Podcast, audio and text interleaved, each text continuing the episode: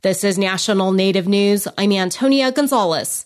The Canadian Human Rights Tribunal says that a $40 billion welfare settlement to compensate Native children and families does not satisfy all the requirements of the tribunal's orders. Dan Karpenchuk reports. The tribunal is urging the parties involved in the agreement to continue negotiating despite its decision.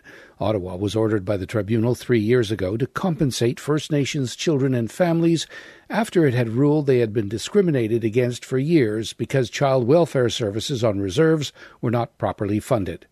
The initial deal announced at the beginning of the year would have awarded $40,000 to each child and their families that suffered, but the tribunal is now worried about the timeline for people to opt out and whether all children will get the full amount. Cindy Blackstock is the executive director of the First Nations Child and Caring Society of Canada. It also turned out that some children would see their amount from $40,000 turn to nothing. And those are children who were moved during a child welfare investigation on reserve because their families were denied prevention services. But they may have stayed with a friend's family or whatever. And we, our message to Canada and to the class action lawyers was make sure you don't leave these people behind. Blackstock says it's not just a handful of children that are affected, but it could be in the thousands. The Assembly of First Nations says the tribunal's decision is devastating. The government has also expressed disappointment in the decision. The original agreement set aside $20 billion for individual compensation and $20 billion for long term reform of the on reserve child welfare system. For National Native News, I'm Dan Karpenchuk. The Alaska Federation of Natives, the largest statewide Native organization in Alaska, has endorsed Representative Mary Peltola for Congress. Peltola made history in September, becoming the first Alaska Native person, Yupik, to ever serve in Congress. She spoke before the Alaska Federation of Natives annual convention last week in Anchorage. The Democrat talked about unity and expressed her gratitude to the late Republican Congressman Don Young, whose seat she won in a special election. In an interview with National Native News, Peltola commented on serving Alaska Native and American Indian people, saying as a member of Congress, it's her job to uphold trust and treaty responsibilities. So often, what I've seen is this relationship where an agreement is made and then a generation goes by, and institutional knowledge is forgotten of this of all of the concessions that were made to get to this treaty and then the next generation wants more concessions.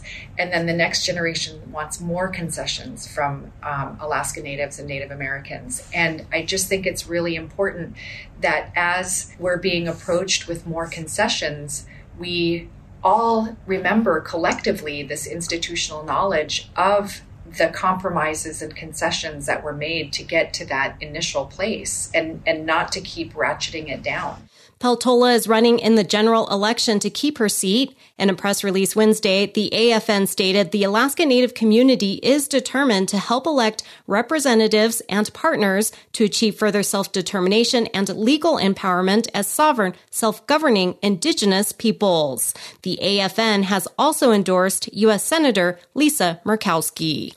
The Association of Tribal Archives, Libraries, and Museums Conference is underway in California. Guardians of Culture and Lifeways were honored Wednesday. The Tribal Leader Award was Chief Arvol Looking Horse from the Cheyenne River Reservation in South Dakota. He's the 19th generation keeper of the sacred white buffalo calf pipe. He founded the World Peace and Prayer Day along with the Bigfoot Riders, which memorializes the massacre of Bigfoot's band at Wounded Knee. In his speech, he called for peace and that everyone is a messenger to protect Mother Earth. I'm Antonia Gonzalez.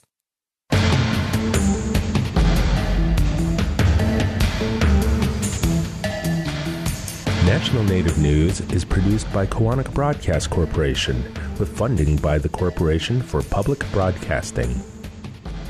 There's no reason to let uncertainty about the election process keep you from voting. That's why AARP created state specific comprehensive election guides. Learn more at aarp.org/slash election guides. AARP supports this show.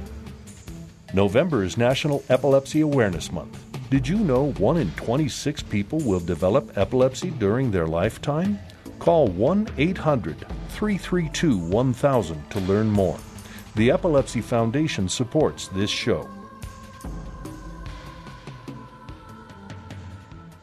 Native Voice One, the Native American Radio Network.